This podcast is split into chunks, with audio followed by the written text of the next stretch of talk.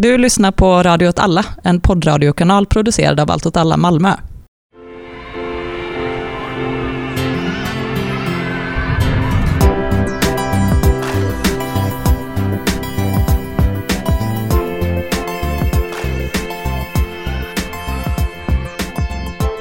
Hej och välkomna till dagens avsnitt av Radio åt alla, där vi ska prata om det brittiska valet. Som det ser ut nu så vinner Tories stort och vänstern förlorar stort. Vi ska försöka reda ut vad det är som har hänt och vad som har lett fram till det här, hur det kommer att påverka vänstern framöver i, kanske generellt i eh, Storbritannien, men också i övriga Europa. Jag heter Viktor och med mig har jag Hanna. Hej. Och Kalle. Hej. Ska vi börja med att sammanfatta lite vad det här valet är för typ av val och vad det har gått ut på? Lite kort. Mm. Alltså det har ju, de senaste tre åren så har det ju varit Brexit som varit den stora, stora, stora frågan i brittisk politik. Och det kan man inte komma ifrån. Men parallellt med liksom hela Brexit-processen så har det också växt fram ett nytt Labour. Alltså Storbritanniens socialdemokratiska parti har tagits över av en helt ny grupp av människor. Så partiet har nu 500 000 medlemmar exempelvis. Så de har ju växt explosionsartat och den här nya kategorin av så unga radikala vänsterpersoner har valt in Jeremy Corbyn som deras partiledare. Och de har drivit igenom ett så väldigt eh, offensivt manifest som syftar till att återskapa brittisk ekonomi eh, från ett radikalt vänsterhåll. Eh, men det har varit Brexit som varit den stora grejen. Och det har, det har liksom varit det som har varit definierande också av det här valet väldigt mycket. Att Labour hela tiden försökte gå förbi det och göra något helt annat. För de ville inte prata om Brexit. Både av så realpolitiska skäl, att deras väljare var splittrade och därför är det dumt att prata om det, för då tappar man väljare. Men också av liksom ganska eh, självklara skäl som är typ så, Brexit kommer ändå vara skit. Det kommer ändå vara någonting som kommer ta jättelång tid oavsett hur vi gör det. Eh, det är bättre att vi jobbar på eh, riktig politik i Storbritannien. Att ta den politiken som har lämnats i tre år. Ingen har pratat om det. För samtidigt har ju Tories har ju bara haft, alltså deras konservativa parti har ju bara haft eh, Brexit som sin en fråga liksom. Nej, men vad man också kan säga är att det här valet i mångt och mycket är en parallell till valet 2017. Då den dåvarande premiärministern Theresa, Theresa May utlyste parlamentsval för att stärka sin majoritet, den konservativa majoriteten, för att kunna få igenom Brexit. Och hon hade en klar ledning och alla trodde att hon på ett ganska enkelt sätt skulle kunna få ihop en konservativ majoritet. Men då gjorde Labour en rekordspurt och eh, gjorde så att Tories inte alls fick någon majoritet utan istället gjorde sig beroende av det lilla stödpartiet DUP som är ett ärkekonservativt parti från Nordirland. Så när man gick in i den här valrörelsen så var det på lite liknande premisser. Boris Johnson utlyste val för att kunna stärka den konservativa majoriteten och få igenom Brexit. Så från Labour-håll trodde man mycket på att man skulle kunna göra en liknande valspurt. Och i opinionsmätningarna såg det ut som att man skulle kunna göra det här. Eh, Labour gick stadigt upp i nästan varje mätning som gjordes och det var en väldigt stor pepp. Eh, man mobiliserade väldigt stora mängder valarbetare som åkte land och rike och knackade dörr. Det såg liksom ut att vara en väldigt stark gräsrotsrörelse som förde fram partiet. Så man kan säga att den här valnatten var en chock därför. För det gick inte alls så som det såg ut i opinionsmätningarna. Det gick mycket sämre. Det gick inte alls som det gick 2017 då man växte utan istället gjorde man ett rekordtapp. Och valet blev i mångt och mycket en stor fiasko. Men alltså, valresultatet är ju också oerhört likt eh, Brexit-omröstningen. Alltså, det är, eh, egentligen så går det till att likna med en annan, eh, ett annat riksdagsval. Utan det är ju, eh, linjerna går exakt som det gjorde kring Brexit. Eh, både demografiskt men också politiskt. Eh, och det man också kan säga är att det är inte ett rekordtapp egentligen. Alltså de är större än de var 2005. Men då vann de majoritet. För att brittiska valsystemet är jättekonstigt och går inte utifrån total, major total majoritet i landet utan har valkretsar som är superviktiga. Så de är fortfarande större än Tony Blair var mot slutet. Och de är större än Ed Miliband någonsin var. Så de är fortfarande större än New Labour, alltså det nyliberala Labour. Men det har ju ändå gått helt åt helvete verkligen. Det som jag tänker också har varit uppe på tapeten nu de senaste dagarna handlar ju mycket om det som du beskrev i början, Kalle. Att den här vänstersvängen, eller vad man nu vill kalla det, men den eh, gräsrotsmobiliseringen kring Labour och Jeremy Corbyn um, har liksom fått sin första backfire, eller vad man kan kalla det. Um, och som väl av många i alla fall förklarar det rekordtappet. Eller många väljer väl den analysen. Hur ser ni på det? Hela det gamla Labour nu är ju extremt skadeglada. De basunerar ju ut budskap i varje tidning, bjuds in till varje panel på TV om att så problemet var att vi gick för långt vänster. Men det finns ingenting som antyder det. Utan det, det som man faktiskt ser i statistiken är ju att det här bara handlar om Brexit. Ja, men också att det nya eh, Labour, som ju har en väldigt progressiv politik och som jag tror verkligen gillas av många, för det finns inte så mycket som indikerar på att det är just det som har varit det stora problemet. Men att de inte lyckats eh, adressera fattiga väljare i de norra delarna av England exempelvis. De innefattas inte av det här progressiva budskapet utan har valt en annan form av protest, nämligen Brexit. Och det är ju ett stort problem för Labour. Och det, alltså det handlar nog om sammansättningen av det ny, alltså Labour som det ser ut idag. Att det är ju en urban eh, högutbildad ung eh, arbetare och medelklass som, som har väldigt lite gemensamt med de som bor i norra eh, England i så gamla gruvorter och utslagna industriorter. Liksom. Och det är bara ett faktum. Men de finns ju inte fysiskt där. Eh, de Nej. har ju funnits där under valrörelsen nu, men val, valet utlystes ju en månad innan. Så de har ju kommit dit och bussats dit nu och knackat dörr. Men det räcker ju inte att komma en vecka innan när det varit år av liksom tomhet. Alltså, så snabbt kan man inte vända något. Men att vad vi också har sett är en, tänker jag, en stor uppgivenhet från de som verkligen har försökt vara en del av det här projektet när man har läst om det och så. Och som vi lite pratade om för någon månad sedan när vi pratade kring boken Generation Left som väl i mångt och mycket beskriver den här liksom generationen kring eh, det mer radikala Labour. Och hur kan man då tänka sig att det kommer påverka den rörelsen och den de individerna som engagerar sig i det nu i och med det här tappet som ju ser ut att bli ganska ödesdigert egentligen för, för brittisk politik på lång tid. Folk är extremt uppgivna. Jag kände mig också ganska nedslagen. Jag, jag mådde verkligen dåligt. Jag sov inte natten när det röstades. För jag satt bara och tittade och bara hoppades att det skulle vända. Men det, det kan det ju inte. uh, uh, men, uh, så jag fattar verkligen den känslan. Men samtidigt så finns det väl lite olika saker att säga om det. Det första är väl att folk har ju, eh, hög utsträckning har ju folk varit ganska beredda på det också. Även om de kanske inte har pratat om det så har ju folk varit ganska beredda på att så, nästa val kan potentiellt bli ett Brexit-val och då är vi körda. För vi, vi, vi kan inte agera i den terrängen. Liksom. Det är på samma sätt som så fort vi börjar prata om invandring i Sverige så bara lamslås hela vänstern. För att vi kan inte hantera eh, de konfliktlinjerna. För att för oss så är de Alltså de passar inte in i hur vi bedriver politik överhuvudtaget. Vi känner oss inte hemma på den planhalvan. Och det har varit exakt samma sak. Så folk har varit till viss del ganska beredda, men samtidigt så har ju eh, folk också varit uppsugna i hypen på samma sätt som vi har varit faktiskt. Yep. eh, så det är nog ganska mycket depression just nu. Men samtidigt så bara eh, igår kväll så var det ju två ganska stora demonstrationer i London och i Glasgow. Eh, var... Under parollen “Fuck Boris”. Exakt. Så, så det är liksom, oppositionen är ju inte död mot uh, Torypartiet. De är ju extremt hatade i stora delar av landet fortfarande. Även i norra England så är de ju hatade för att folk minns.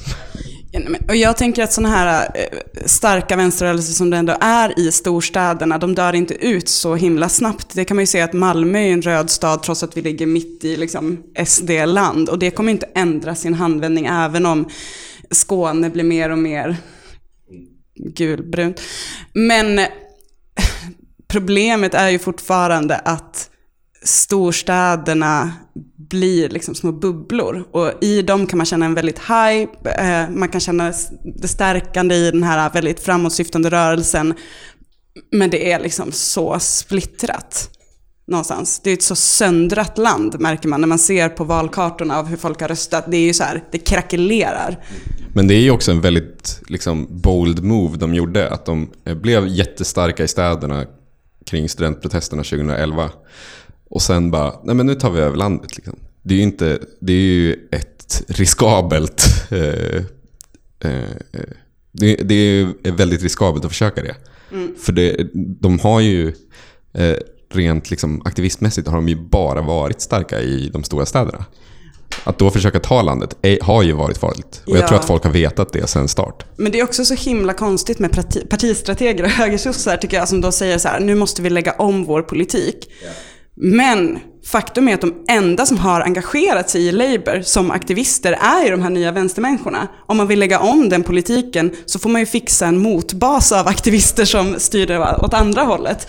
Alltså det är så konstigt strategitänk tycker jag ibland kring sånt där. Vadå, ska de radera ut 500 000 aktiva medlemmar? Är det det de vill? De röstar ju igenom valplattformarna. De, så. Men, men Eh, inte nog med det, utan det är framförallt så handlar det kanske om liksom, de organisationer som finns inom Labour-sfären numera. Som är startade av den här generationen av radikal vänster. Så, så typ hyresgäströrelsen Acorn som skapade sitt eget manifest och ställde det eh, och, mot Labour. Så var så, Labour eh, håller typ med oss. Eh, och så gick de ut och kampanjade för Labour. Eh, och det finns massa sådana organisationer. Det finns så radikala fack och så vidare. Som har varit den faktiska liksom, eh, kärnan i hela det här eh, partiet de senaste fyra åren. Liksom. Mm. Och det går inte att utradera. Det är ju institutioner som har skapats. Och institutioner kan man inte bara döda. Liksom. Nej, det har ju handlat mindre om Labour på det sättet och man kanske snarare ska se liksom corbynismen som ett paraply mm. som har fångat upp en god mylla av olika typer av vänstergrupper men som ändå har kunnat enas att så här, okej okay, men vi går in i det här. Mm. För på så sätt kan vi ena ganska separata projekt liksom. Mm. Även om Momentum såklart har varit den klart största aktören. Så. Mm. Ja, Ja, men samtidigt som man säger så, så att det har byggts upp en hel del eh, institutioner, det finns jättestor med aktivistbas eller medlemsbas som jobbar aktivt i Labour. Så jag kan i alla fall inte undvika att tänka på de vänster, mer vänsterpopulistiska projekten som har varit under 10-talet i Europa. Kanske framförallt Podemos och Syriza. Som visserligen inte kanske hade den här liksom institut, in, hur ska man säga, de här starka institutionerna inom sitt parti. De var kanske båda nya partier och så. På ett annat sätt. Men, men ändå var det de parlamentariska nederlagen ändå hur det påverkade rörelserna kring som var både i partierna men också kring partierna. Men det var ju också andra typer av nederlag får man tänka. Att de fick ju makt väldigt snabbt utan att ha hunnit bygga upp, alltså det var ju ganska omogna rörelser, förlåt det låter jättedömande, men det gick så himla snabbt i Grekland exempelvis. Syriza hann ju finnas väldigt kort tid innan det fick makt och sen kaosade det när de var vid makt. Så att de rörelser som tog över sen, eller de andra politiska krafterna, de vände sig mot Syriza som ett maktparti.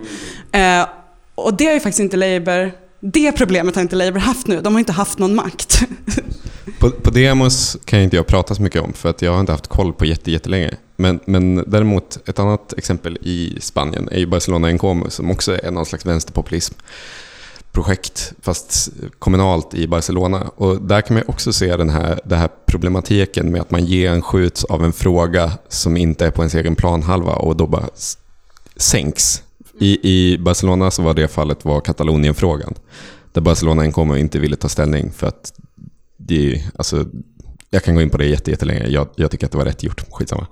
Eh, men det var liksom en fråga som inte passade in i deras politik överhuvudtaget. Och sen blev det den stora definierande frågan för valet som var nu i år. Och de bara gick back rätt långt. Och nu, nu styr de fortfarande stan, men de gick ändå back riktigt hårt. Och det tycker jag är en så eh, grej som man måste ha i åtanke när det kommer till partipolitik är ju att förr eller senare så kommer man behöva spela på andra personens planhalva.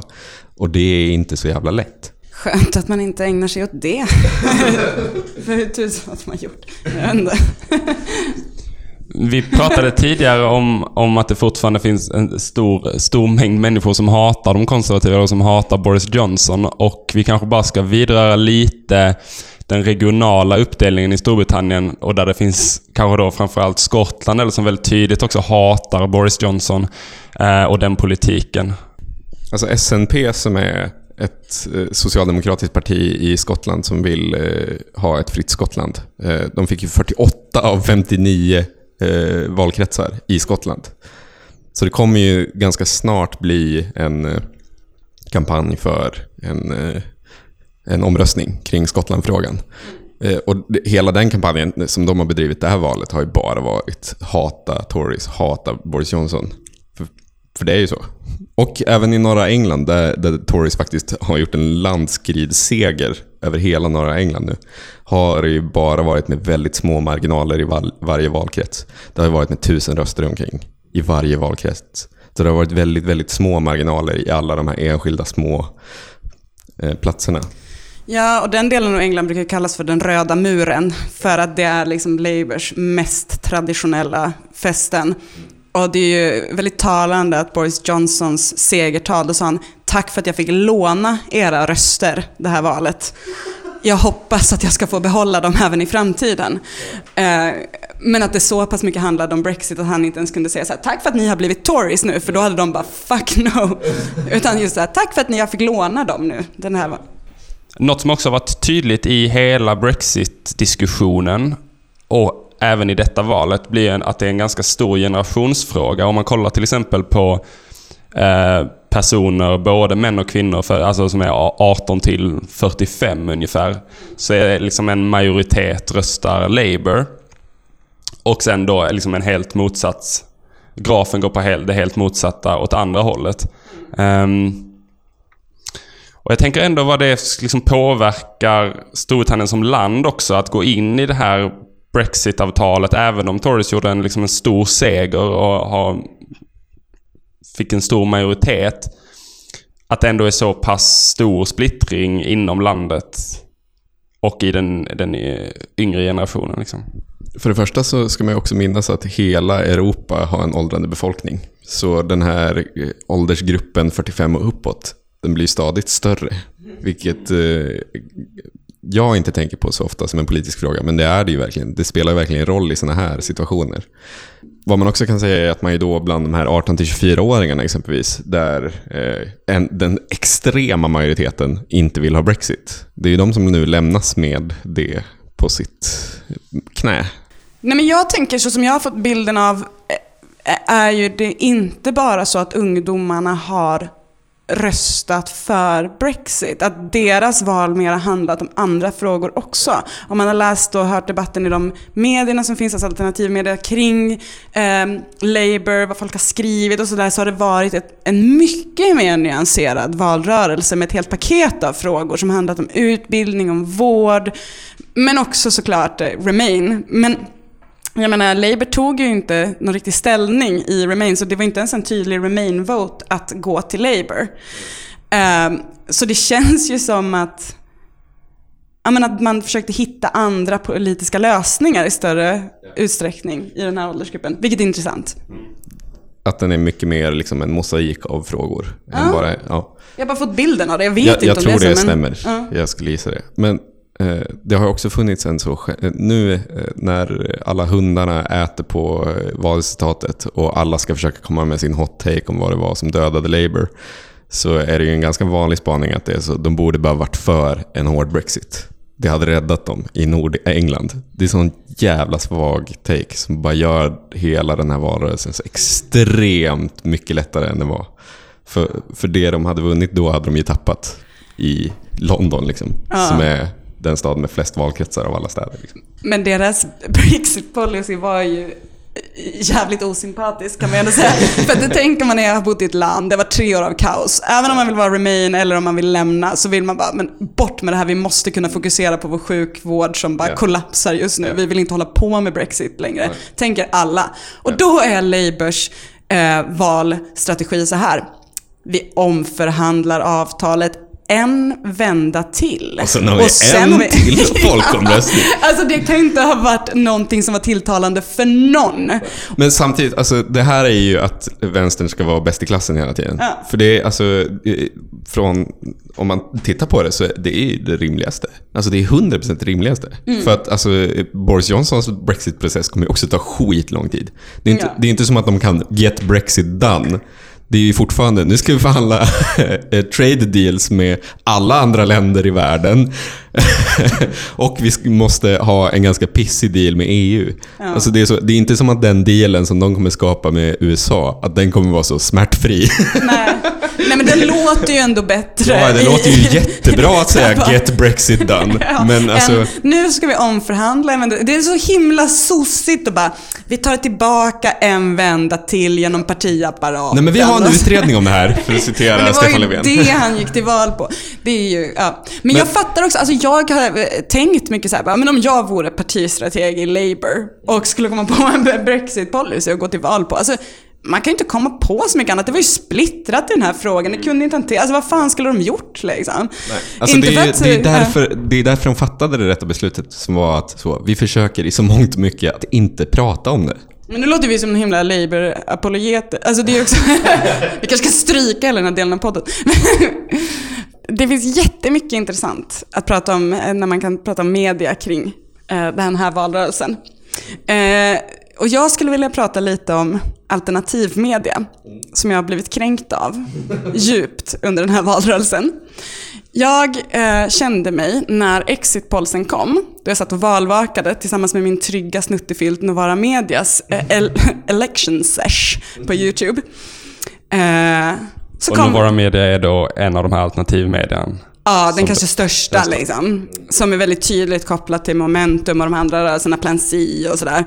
Ehm, vi har haft ett poddavsnitt med Aron Bastani där han pratar om hur det skapades som finns här i Radio Alla. Så lyssna på det, även om jag numera tycker att Aron Bastani är en svikare. Aron Bastani är då grundaren till det här mediakollektivet. Ja. Nej men jag satt då där på valnatten och hade det mysigt med election sesh via Nummer Media.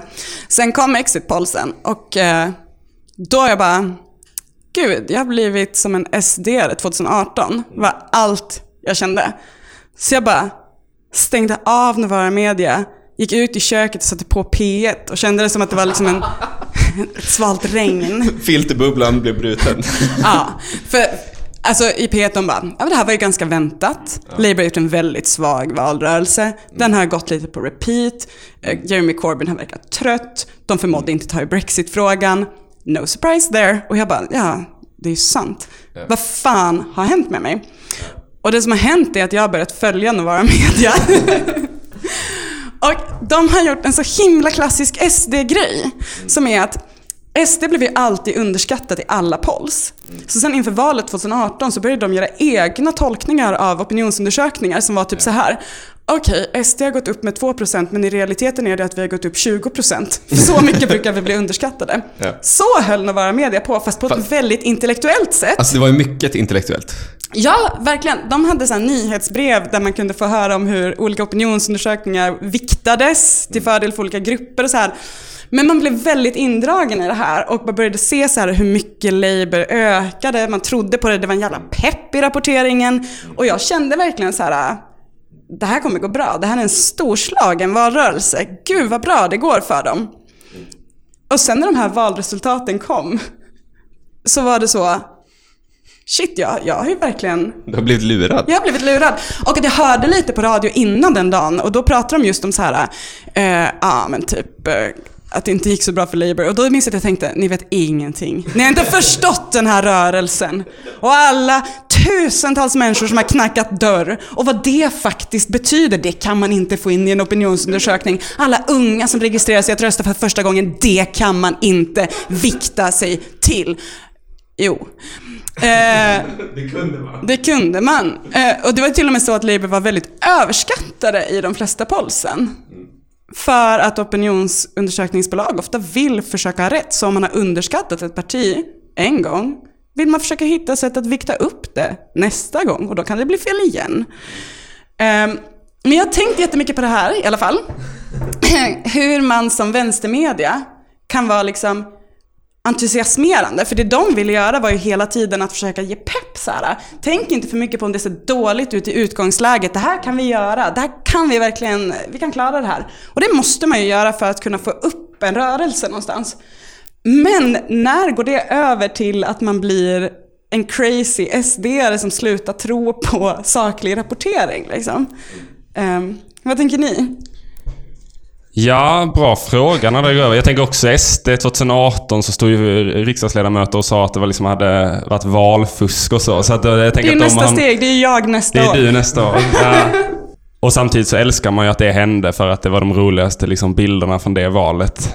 Eh, nej men absolut, jag tycker väl verkligen att man måste hitta en balans i det och att för att skapa rörelse så måste man väl alltid verka pepp och, och ha en framåtrörelse och känna att folk är, gör någonting bra. Jag tror att alla de som knackade dörr liksom gjorde ett bra jobb på det sättet egentligen. Men jag förstår vad du menar i att det blir ju konstigt om man själv också, när man börjar tumma på vad som är sant och vad man själv tror på. Och frågan blir ju då, trodde de verkligen på det här? Deras, trodde de på sina viktningar liksom? Och gjorde de det så kanske det egentligen är helt okej.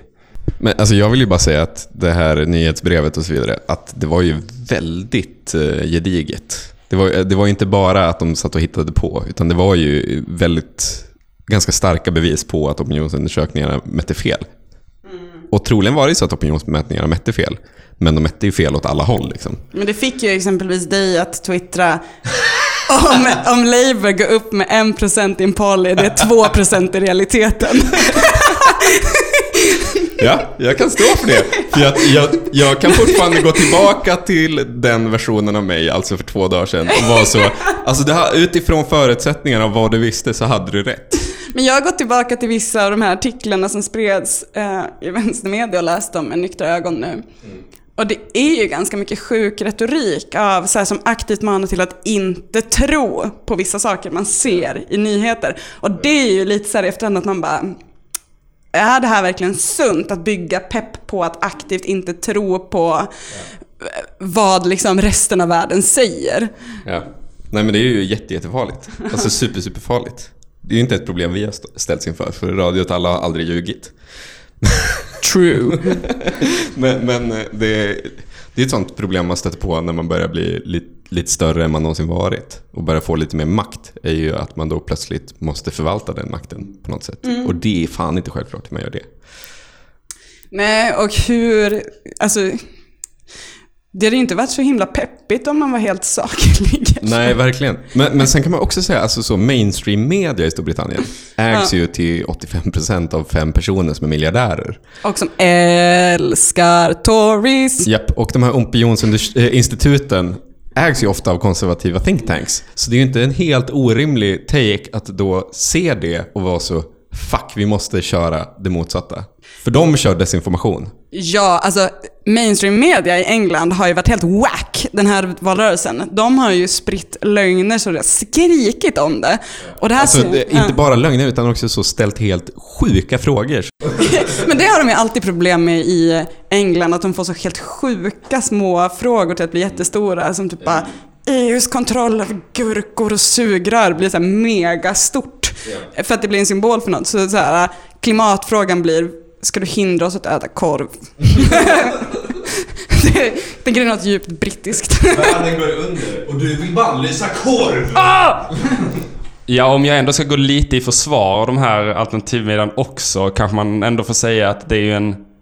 Jag har lite svårt bara att sätta mig in i processen, liksom. Att ha en sån här ganska ödesdiger fråga som hägar över landet i rätt många år. Och att det så, man aldrig kommer någonstans. Eh, och så vidare och så vidare. Och som ändå kommer påverka dem i ganska hög utsträckning, tänker jag. Och liksom så. Hade jag levt de åren där så hade jag nog liksom varit orolig över det. Och då antar jag att man behöver väl, det, det som alternativ, vänsteralternativmedierna har gjort är väl också att slänga sig med huvudet före in i det kriget som ni beskriver att Ja. mainstream-median och Eh, eller så här, den vanliga medien och den då borgerliga media, median i Storbritannien eh, ägnar sig åt. Ja, men och att de är så himla bra. Jag vill också bara säga att jag älskar att vara media.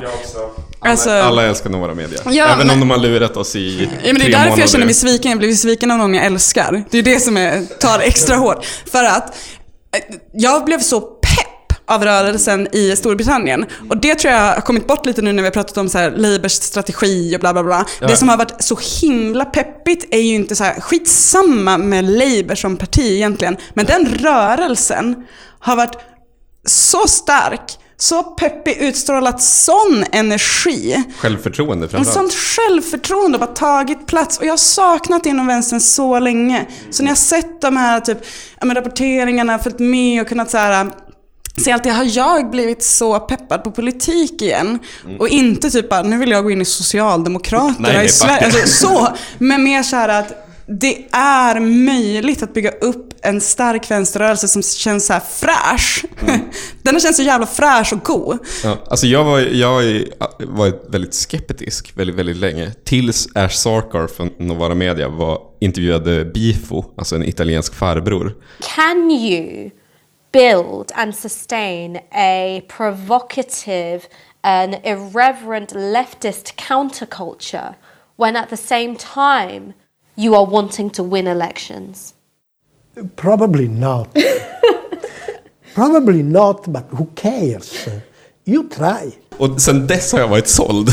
För det är så jävla liksom... Det är sånt skitsamma till alla principer. Som jag verkligen kan respektera.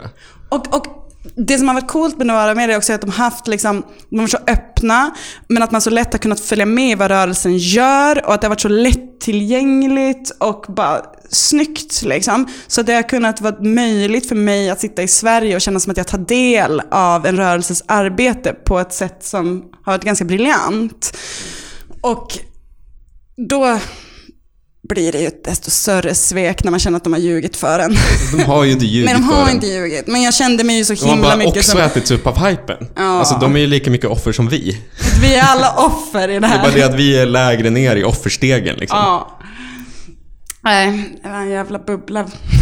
Men, men alltså man måste ju också skapa en bubbla. Det är det. Alltså bubblor kan ju ta en vars som helst. Alltså Trump-rörelsen var ju också en bubbla. Mm. Alltså man ska inte glömma det. Men jag börjar tänka nu mycket på så här, hur stor är den faktiska rörelsen i England? Ja, hur, mycket, hur mycket är det att man har hypat den och paketerat den och hur mycket är det? Men alltså jag tror att det är en geografisk och eh, ålders eller generationell fråga. Alltså, och att man måste vara ärlig med det. Att det är så. De är ju mega, mega starka i storstäderna. Och de är mega, mega starka bland unga. Och då kan man, när man sitter i det så kan man tänka så, shit nu kan vi ta världen. Och det kan man ju säkert. Men det är ju jävligt riskabelt. Eh, Men min liksom, spaning om vart, eller så man kan ha många spaningar om vart den här rörelsen kommer gå nu. Men jag tänker att det, det självklara och det som troligen kommer behöva hända är ju att man bara börjar bejaka det. Alltså, vi är superstarka i storstäderna och vi är superstarka bland unga. Och så bara börjar man bejaka det på olika sätt. Att man börjar bygga mer lokalt. Att man typ mobiliserar till ett kommunalval i London istället. Få ut Sadiq Khan som är en så rik- mitten-vänster-sosse. Och bara byter ut honom med någon riktigt sjuk jävel. Och att det är det man mobiliserar med. Jag vet, men det är ju samtidigt sorgligt. Alltså för det innebär ju att man bara bygger där man redan är stark. Alltså då är det ju inget framåtsyftande att man vill skapa något ytterligare. Utan det handlar ju om att bara gå tillbaka till sin bas och nära den. Man kanske också ska särskilja Labour och arbetet kring att liksom vinna val åt Labour från vissa av de här. Alltså jag tänker till exempel, du nämnde Acorn som ändå är en, en, en hyres... Det är inte en hyresgästförening, men en, en, en hyresrättsgrupp, eller vad man kan säga, bostadspolitisk grupp.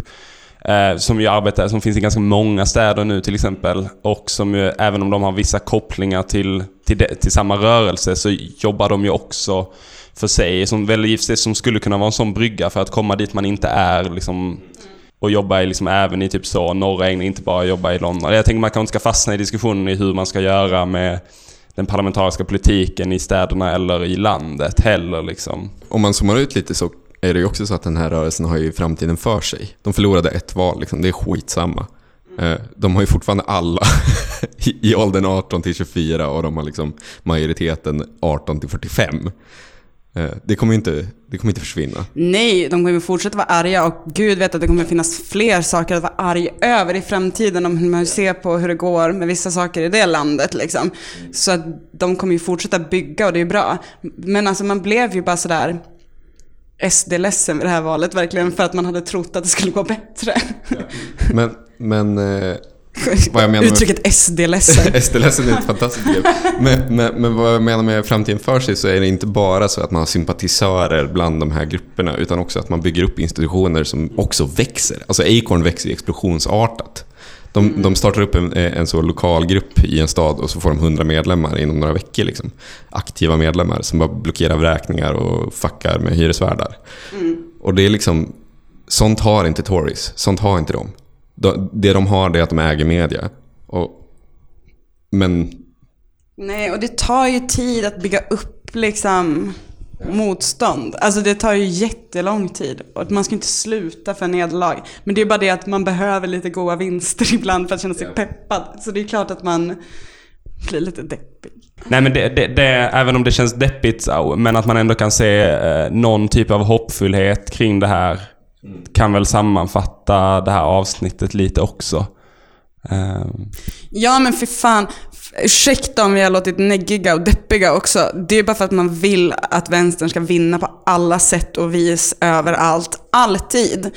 Men bara för att de inte alltid gör det, eller obs väldigt sällan gör det, så betyder det inte att man ska sluta hålla på med det man håller på med. Utan bara göra det mer och ännu bättre. precis. Driv seriösa projekt, bygg institutioner.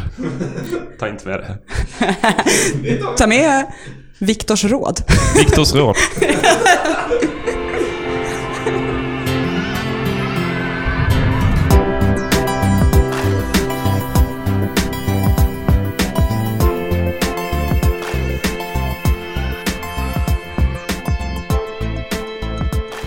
You know, I've I'm I'm not too proud to say that I've been I've been crying backstage, right? And I don't think that tonight I will be the only one because it's easy to get caught up in the figures and the drama of it. And yes, this is a long game, and yes, we should all be very um, inspired and take courage from the fact that uh, even after 40 years of total disintegration and bureaucratization of the labor movement, still thousands and thousands of people gave up their very, very precious time to fight for a better world. And yes, we've lost this battle, but this is a long term war that needs to be fought in culture, in media, and not just on the doorstep two days before an election when, when someone has been already so thoroughly alienated from the political process. I know that. I know that.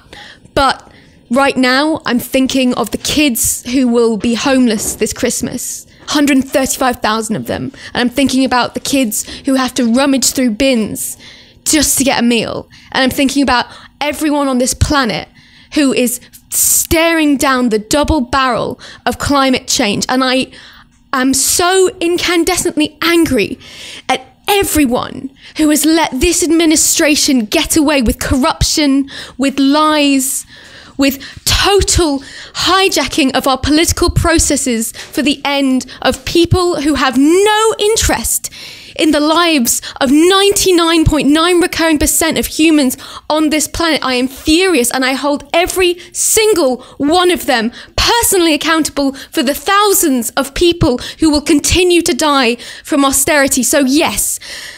This is a long term war, but wars involve casualties, and tonight I am thinking of those casualties, and I am so devastated and I am personally terrified. And of course, that's why I will be back on the streets, you know, tomorrow, the next day, indefinitely, how, however long it takes.